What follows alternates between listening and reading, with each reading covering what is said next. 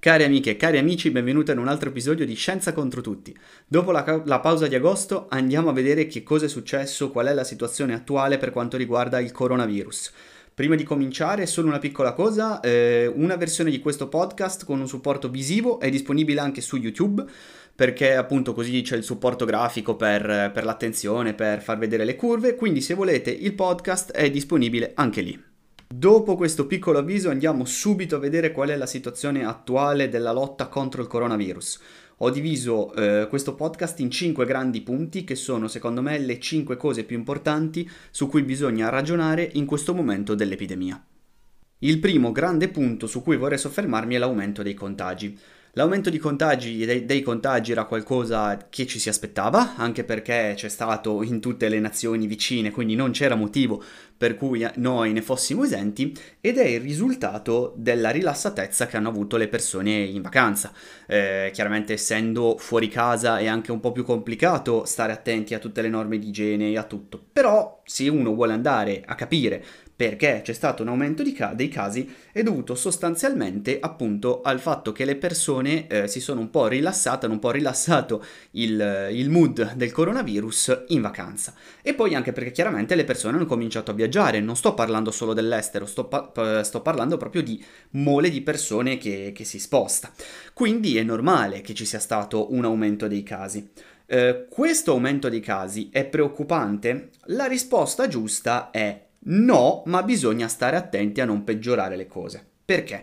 Perché il, l'aumento di contagi attuale è diverso da quello dei mesi del lockdown, sostanzialmente per due motivi. Primo perché l'età media si è abbassata molto e quindi i giovani non hanno necessariamente bisogno di essere ospedalizzati perché sappiamo che reagiscono in modo molto diverso al virus, eh, meno aggressivo sui giovani e quindi le terapie intensive non sono, non sono bloccate.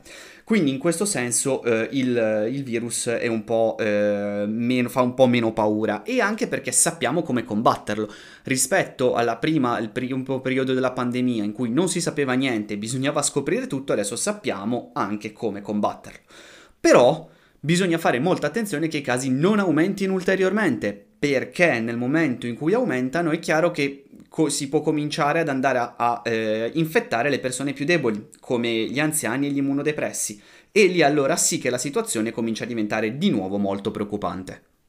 E questo porta proprio al secondo punto. Io ho sentito diverse interviste sui social, mo- circolano molti video di ragazzi che dicono ah ma a me non interessa il coronavirus perché tanto nella gran parte dei casi è asintomatico quindi io anche se lo prendo non mi interessa. Questo è un ragionamento molto pericoloso per due motivi. Il primo perché comunque si può contagiare, cioè una persona, un ragazzo che prende il coronavirus magari su di lui non ha molto effetto ma può contagiare il vecchietto davanti a lui in treno che rischia letteralmente la vita ma è pericoloso anche per il ragazzo stesso perché nessuno di noi sa come reagisce il proprio sistema immunitario. Quindi può andare bene nel 90% dei casi, ma un, un, ragionamento della serie io mi prendo la malattia, tanto il mio sistema immunitario reagisce bene al 100% è una cosa che non ha senso, perché nessuno è in grado di sapere come reagirà il proprio sistema immunitario a una malattia.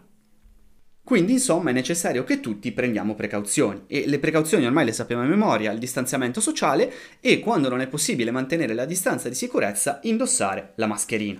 Perché questa mascherina? Perché vi consiglio, lo potete trovare ovunque in letteratura, ma vi consiglio un articolo in cui questa cosa è scritta molto bene, che si chiama A Review of Coronavirus Disease 2019, pubblicato su The Indian Journal of Pediatrics, in cui si vede proprio che il, la parte infettiva del coronavirus passa attraverso la saliva. Quindi eh, noi, anche se non ce ne accorgiamo mentre parliamo, sputiamo delle micro goccioline di saliva che però quando vengono in contatto con la bocca o il naso delle altre persone le infettano perché sono cariche di virus e quindi è per questo che è bene indossare la mascherina, sostanzialmente per tenerci le nostre goccioline di saliva e non mandarle addosso alle altre persone. Scusatemi, ho unito il secondo e il terzo punto, però erano abbastanza collegati. Il quarto punto, la scuola. Ci sarà un aumento dei casi riaprendo le scuole? molto facile. Eh, l'impatto che avrà la scuola sul, sul mondo, sul, sull'Italia, sui casi, non si sa non è abbastanza prevedibile, non abbiamo abbastanza dati, bisogna aspettare. Chiaramente qual è la cosa da tenere sotto controllo? L'indicatore RT. Eh, se non sapete bene cos'è l'indicatore RT, vi invito ad ascoltare il podcast che ho fatto apposta su, su questo argomento. Però è chiaro che è l'indicatore che ci fa vedere come eh, il, l'epidemia avanza.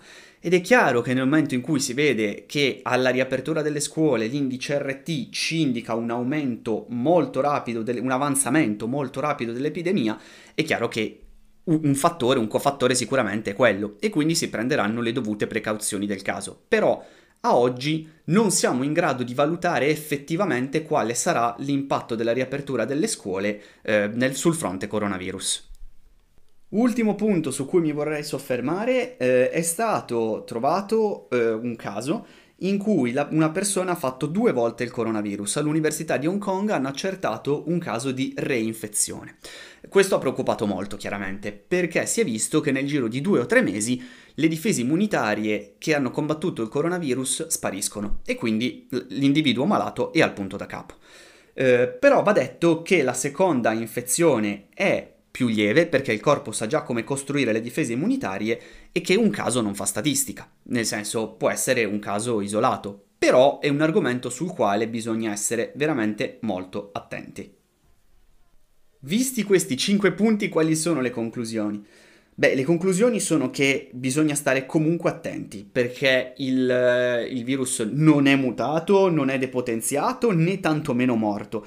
Semplicemente l'epidemia va meglio perché noi siamo diventati più bravi a curarlo e a eh, cercarlo, a trovarlo con i tamponi, con l'isolamento dei focolai e quindi in questo momento abbiamo un vantaggio, riusciamo, sappiamo dov'è e sappiamo come combatterlo, ma è un secondo veramente perdere questo vantaggio. Per questo non bisogna pensare di avere vinto, ma bisogna continuare a lavarsi le mani, ad indossare la mascherina e comunque a mantenere un comportamento atto al confinamento del virus.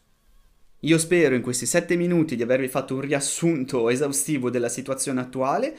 Vi invito ad iscrivervi al canale YouTube per vedere anche le, avere anche il supporto video. Vi ringrazio per l'ascolto e vi do eh, appuntamento al prossimo episodio di Scienza contro tutti.